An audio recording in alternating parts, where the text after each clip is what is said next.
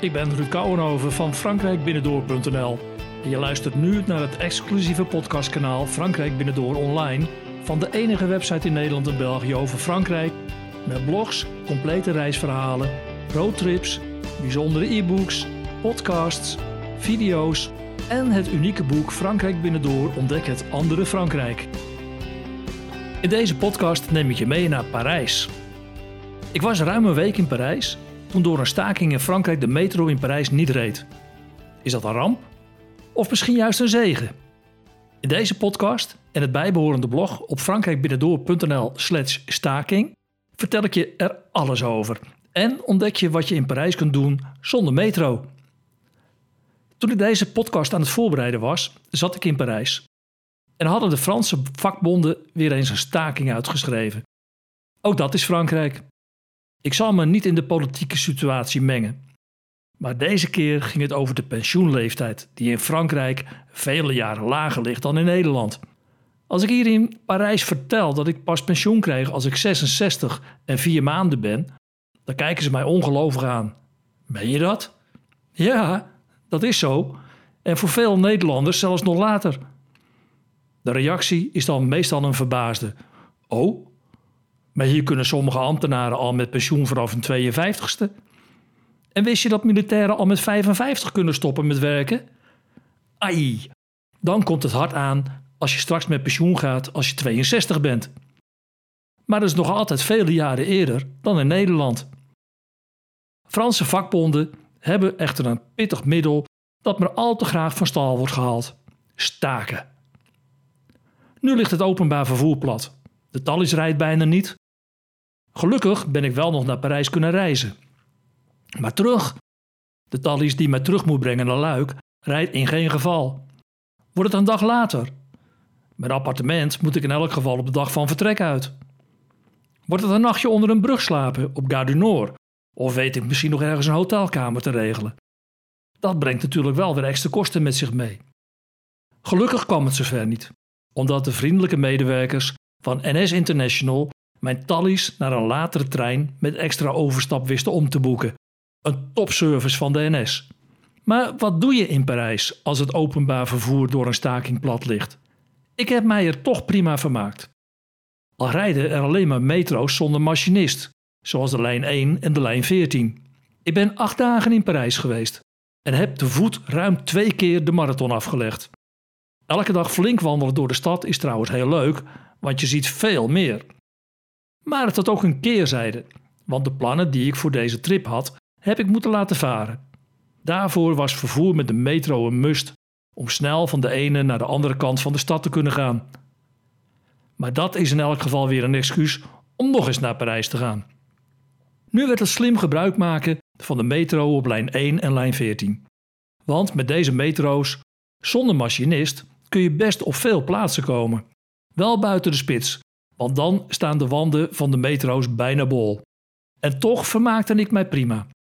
En wat je allemaal in Parijs kunt beleven, zien, doen, proeven en nog veel meer als het openbaar vervoer het laat afweten, dat hoor je hierna. En als na een dag shocken door Parijs mijn maag begint te knorren, weet ik altijd wel ergens een lekkere plek te vinden die niet bij de drukke toeristische bezienswaardigheden ligt. Ik kies er namelijk liever voor om nog 10 minuutjes te lopen. Dat is ongeveer een kilometer, hoewel ik 1000 meter minder ver vind klinken. En in deze podcast verklap ik je bijvoorbeeld een paar hele leuke eetentjes en mijn favoriete boulangers voor de lekkerste croissants en pains au chocolat. Ook vertel ik je op welke bijzondere plaatsen ik ben geweest waar je de andere kant van Parijs zult ontdekken. Zo kwam ik bijvoorbeeld in een authentiek café annex restaurant uit 1902. En het mooie van Parijs vind ik altijd de cafés en brasserieën, die je op iedere hoek van een straat vindt. Sommige kruispunten hebben er zelfs vier, op elke hoek één. En dan wordt kiezen dus lastig. Gelukkig heb ik mijn pareltjes al lang ontdekt tijdens mijn talloze wandelingen door Parijs. Zoals bijvoorbeeld Bistro du Peintre aan de Avenue Ledru-Rollin, waar het eten niet duur is. De wijn is voor Parijse begrippen redelijk qua prijs. Maar er zijn ook veel wijnen per glas die in prijs variëren van circa 4 tot 15 euro. Bij Bistro du Peintre kun je wel heel veel wijnen per glas krijgen. De meeste ook in een pot van 46 centiliter en natuurlijk per fles. Deze bijzondere zaak ligt op loopafstand van de Bastille. Je kunt eten op de begane grond, maar als je met een groep bent, hebben ze ook een gezellige eetzaal op de eerste verdieping. De inrichting is heel authentiek en stamt uit 1902. En als je er bent, let dan vooral op de bar, want die staat er ook al ruim 117 jaar. En het blad is ooit vervangen, maar in de originele stijl gerenoveerd. En als je er toch bent, vergeet dan ook niet om de vloer te bewonderen. Als ik in het 11e arrondissement ben, kan ik er gewoon niet langs. Een magneet trekt mij er naar binnen. Er staat ook al jaren een bijzonder volgerecht op de kaart. Os Samuel, pain grillé et sel de Guérande. Je ziet het heel vaak voorbij komen. Het is een bot waaruit je het beenmerg lepelt en dat je op een stuk geroosterd brood doet met een paar korrels zout uit Guérande. Super lekker, maar machtig. Maar probeer het eens uit als je er bent. En met de volgende tip verklap ik je de mooiste plek voor een onvergetelijk uitzicht op de Sacré-Cœur van Parijs. In het bijbehorende blog op frankrijkbinnendoor.nl slash staking kun je een foto zien van de Sacré-Cœur in het avondzonnetje. Deze foto maakte ik op een bijzondere plek. En er zijn maar weinig plaatsen in Parijs waar je uitzicht op de Basilique du Sacré-Cœur zo mooi is als op de plek waar ik de betreffende foto maakte. Je hebt er trouwens ook een fraai uitzicht op de rest van Parijs. Deze winter kun je er zelfs schaatsen op een ijsbaan met topuitzicht. En wil je weten waar? Ga naar Boulevard Haussmann, nummer 40. Daar is namelijk het luxe warenhuis van Galerie Lafayette gevestigd. Neem de roltrap naar de bovenste verdieping en voilà. Ga aan het eind van de middag. Zeker als het zonnig weer is, kun je dan genieten van het licht dat de Sacré-Cœur net iets extra's geeft. En als je in de kerstperiode bij Galerie Lafayette bent, is het natuurlijk een verplicht nummer om de bijzondere kerstboom te bekijken, die elk jaar weer anders en vooral indrukwekkend is. Ga eerst op de begane grond kijken en vervolgens steeds een verdieping hoger. Zoek het punt waar je het mooiste uitzicht hebt en geniet even van de luxe en de sfeer in het bijzondere warenhuis. Trouwens, als je toch de boulevard Haussmann bent, trek er dan ruim de tijd vooruit want iets verderop vind je ook het fraaie warenhuis van Au Printemps Paris. In de kerstperiode zijn de etalages van deze warenhuizen een bezienswaardigheid. En in januari en juli is het er een drukte van belang tijdens de winter- en zomeruitverkoop. Vergeet ook de Notre-Dame de Paris niet, want die is er ook nog steeds. Na de indrukwekkende brand in de Notre-Dame de Paris worden op social media nog steeds veel foto's gedeeld van hoe het voor de brand was. Prima natuurlijk om die mooie herinnering te bewaren. Maar ik denk dat het ook goed is om te laten zien hoe de beroemde dame er nu bij staat. De omgeving is ruim afgezet. Ook het plein voor de kathedraal, althans in december 2019. Gelet op de werkzaamheden zal het ook nog wel even zo blijven, denk ik. Maar vanaf de overkant van de Seine heb je een heel mooi uitzicht op de beroemde kathedraal. De twee torens zijn dankzij de heldhaftige brandweer van Parijs behouden en staan nog steeds als een landmark aan de Seine. Als je ongeveer ter hoogte van de twee torens aan de overkant van de rivier staat, heb je een heel mooi uitzicht op de Notre-Dame. Op de website van de Notre-Dame de Paris kun je meer te weten komen over de historie, de brand en wat er de komende jaren gaat gebeuren. Wat je dan ook even moet doen, is de straat oversteken, want dan zie je het Square Viviani, met een klein parkje waar de oudste boom van Parijs staat. Deze boom werd in 1601 geplant. Als je overigens dit parkje aan de rechterzijde verlaat, zie je een bijzonder kerkje. En dat is de Église Saint-Julien-le-Pauvre. De kerk heeft een rijke historie die tot de 6e eeuw teruggaat. Als de deur open is, moet je er even binnen gaan kijken. Want het is een Grieks-katholieke kerk en dat is net even anders dan de meeste kerken in Parijs. En in de smalle straatjes erachter is het altijd sfeervol en loop je zo het Quartier Latin in. Trouwens, vlakbij het parkje ligt langs de Seine ook de beroemde en romantische boekhandel Shakespeare Company, die sinds 1919 vooral bekend werd dankzij schrijvers als Ernest Hemingway en F. Scott Fitzgerald. Een kijkje waard. En voor de volgende tip neem ik je mee naar een oud stationnetje in het 12e arrondissement. Ik maakte er een foto van Le Gare de Réuilly tijdens een wandeling op een druilerige middag in Parijs. En als ik langer dan een paar nachten in de stad ben, huur ik meestal een appartement in het 11e arrondissement. Dat is veel goedkoper dan menigeen denkt en een betere keus dan een hotel. De prijs per nacht zal niet veel verschillen met een hotel, maar je hebt veel meer privacy. Je kunt zelf je ontbijt halen en eten koken. En daarmee bespaar je veel geld en het is ook nog eens veel comfortabeler dan een meestal te warme hotelkamer. In het blog op frankrijkbinnendoor.nl slash staking vind je een link naar een artikel met meer informatie over dit onderwerp. Terwijl ze op de Place de la République aan het protesteren waren en de meeste metro's niet reden, liep ik juist de andere kant op. Via wat omzwervingen kwam ik weer eens uit in de buurt van de Promenade Planté bij de Avenue Domesnil. Daar liep vroeger een spoorbaan waar je nu vanaf de Bastille tot het Bois de Vincennes kunt wandelen. Het is echt leuk om eens te doen als je in Parijs bent en zeker in de periode april tot eind september als er veel in bloei staat. Wat ik nog niet eerder gezien had tijdens mijn talloze wandelingen in Parijs, was het oude stationnetje vlakbij Le Jardin de Régie. Het was Le de Régie dat van 1859 tot 1985 het station was van deze lijn. Van de Bastille naar Marc-en-Brie. Een pareltje in een mooi opgeknapte buurt waar je toeristische Parijs niet zult tegenkomen. Leuk dus om te slenteren door de straten en ergens wat te drinken of te eten tussen de locals. En heb je zin om een avond te gaan stappen in Parijs? Dan is de uitgaansstraat in het 11e arrondissement de Rue de Lap. Vlak bij de Bastille en tussen de Rue de la Roquette en de Rue de Chiron vind je een van de bekendste straten van Parijs, waar het nachtleven tot ver in de ochtend doorgaat. Rue de Lap staat bekend om de talloze bars en restaurants. Het is een smalle, lange straat, kaarsrecht met aan weerszijden de ene na de andere horecagelegenheid. Maar er is ook een makelaar en een enkele verdwaalde boutique of een winkel met een oude ambachtsman. Maar eten, drinken, muziek en plezier maken voeren in de Rue de de boventoon. Meestal komt de straat pas aan het eind van de middag en het begin van de avond tot leven. Kom je er eerder? Nou, dan is het er praktisch uitgestorven. En volgens officiële stukken bestond de straat al in 1652. Want toen bemoeide een pater, Gaillard, zich met de opvoeding van arme kinderen. Maar in de 19e eeuw veranderde de straat snel en verschenen er vooral bedrijfjes die in ijzerwaren handelden en bijvoorbeeld de mooie bladen van de oude brasserieën en cafés in Parijs maakten. Wellicht was dat de aanzet voor de eerste cafés, waarna de straat een beruchte naam kreeg. In de jaren 30 van de vorige eeuw verschenen er steeds meer danszalen en cabarets. De legendarische Le Bajalot is er nog steeds. Hier kwamen vroeger beroemdheden zoals Maurice Chevalier, Sophia Loren, Gregory Peck en Edith Piaf vierde er haar huwelijk met Jacques Piels. En het gerucht gaat ook dat Brigitte Bardot er geweest is, maar dan wel incognito.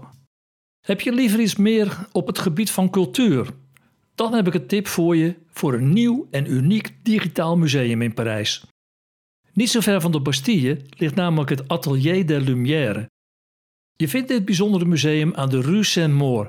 Als je van de Rue de, Lap de Rue de la Roquette inloopt, hou dan de Bastille in de rug, dan loop je helemaal door tot je bij stoplichten komt. Aan je rechterhand zie je dan de bijzondere caviste, een wijnwinkel, Le Sourire au pied de l'Échelle, die sinds de opening in 2016 zelfs tot de beste van Parijs behoort. Van woensdag tot en met zaterdag kun je zelfs in het Nederlands worden geholpen door een van de beste cavistes van Frankrijk, die in 2014 zelfs de beste caviste van Parijs werd. Als je iets verder loopt, zie je links de Rue Poppincourt. Die loop je in tot aan de Rue de Chemin Vert. Dan nog een stukje rechtdoor en als je bij de Rue Saint-Maur komt, ga je linksaf. In het blog dat bij deze podcast hoort, staat een link met een wandelroute vanaf de Bastille. En bij de Bastille kom je eenvoudig met de metro lijn 1. Vanaf daar is het ongeveer 10 minuten lopen.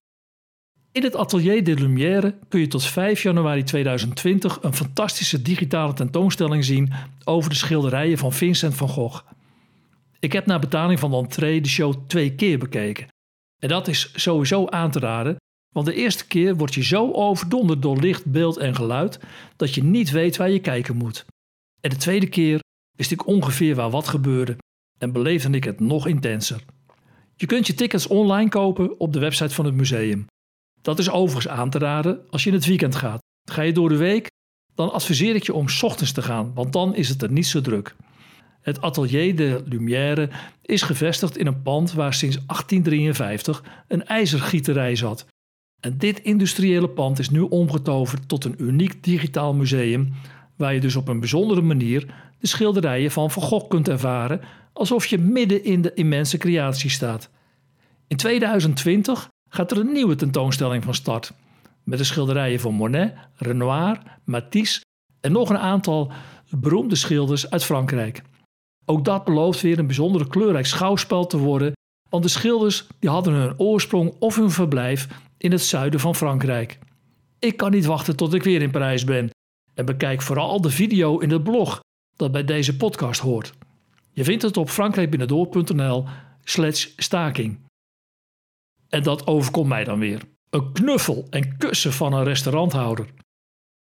Van al dat gewandel krijg je trek. Bijvoorbeeld in een echt traditioneel Frans gerecht, zoals de onvervaste confit de canard à l'orange. Het is een lekkere eendebout met aardappeltjes met een heerlijke sinaasappelsaus. Samen met een glas rode chinon een prima combinatie. Als plat du jour staat deze vaak voor een prikje op de kaart. Zoals bijvoorbeeld 12 euro bij het superleuke restaurant La Comète aan de Rue de la Roquette. Niet ver van de Cimetière Père Lachaise, waar veel prominenten zijn begraven zoals Edith Piaf, de componist Chopin en de popzanger Jim Morrison van The Doors. Maar nu eerst meer over La Comète. Ik kende het restaurant nog niet, maar het is absoluut de moeite waard. Je zult er niet veel toeristen treffen, tenzij ze het plekje ook ontdekt hebben. Het is een no-nonsense zaak waar je voor een redelijke prijs heel goed kunt eten.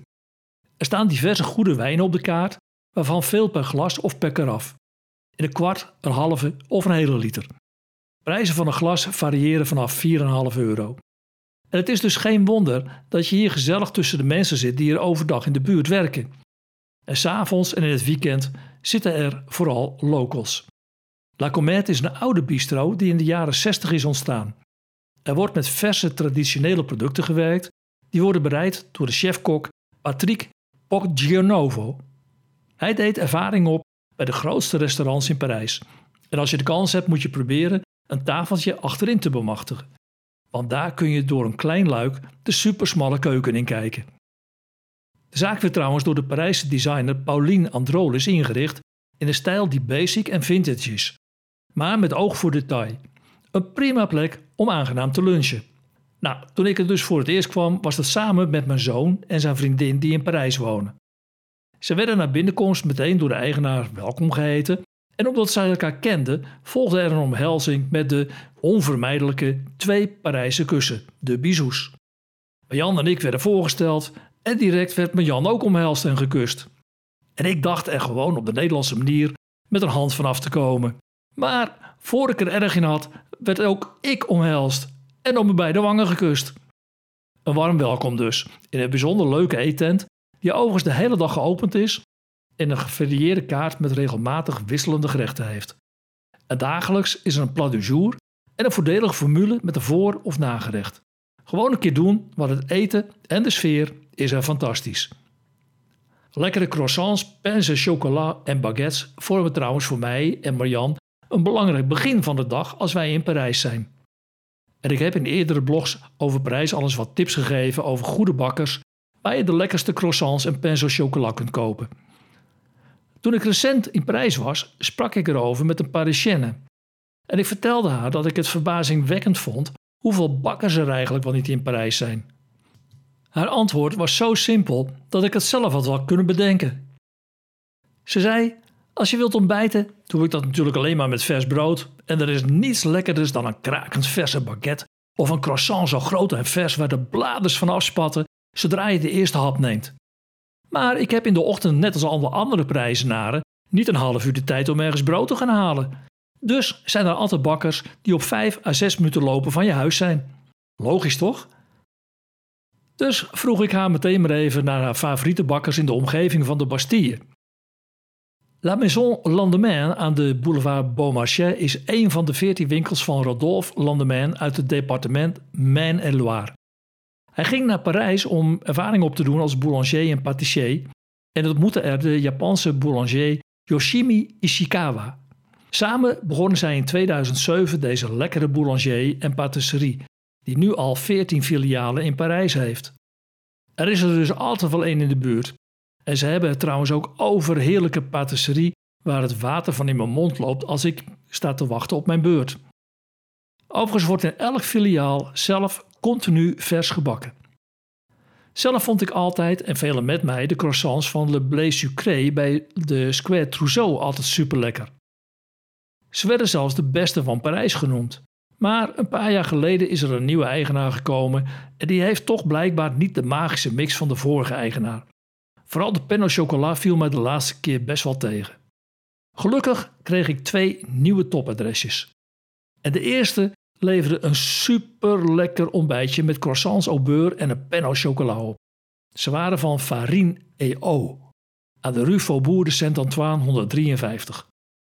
Eigenaar Olivier Magne werd in de categorie boulanger de beste boulanger van Frankrijk en mag zich dan ook de Meilleur Ouvrier de France 2015 noemen.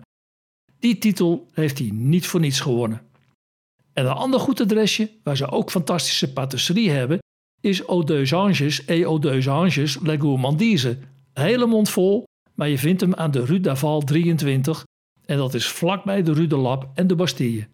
Deze boulanger patisserie van Philippe Simou bestaat sinds mei 2018 en is in korte tijd behoorlijk populair geworden. Ochtends staat er vaak een flinke rij buiten van mensen die op weg zijn naar de metro Bastille en hun werk. En omdat ik er vlakbij in een appartement verblijf als ik in Parijs ben, is het geen straf om hier s'morgens even naartoe te lopen en te wachten tot ik aan de beurt ben. En inderdaad, het was binnen vijf minuten van mijn appartement. Oh ja, vond je deze podcast leuk? Abonneer je dan bij Apple Podcasts, Spotify, Stitcher of Google Podcasts op Frankrijk Binnendoor. En je bent altijd op de hoogte van nieuwe podcasts met mijn tips. Je kunt natuurlijk ook naar frankrijkbinnendoor.nl slash podcasts voor al mijn podcasts en video's over Frankrijk. Tot mijn volgende podcast.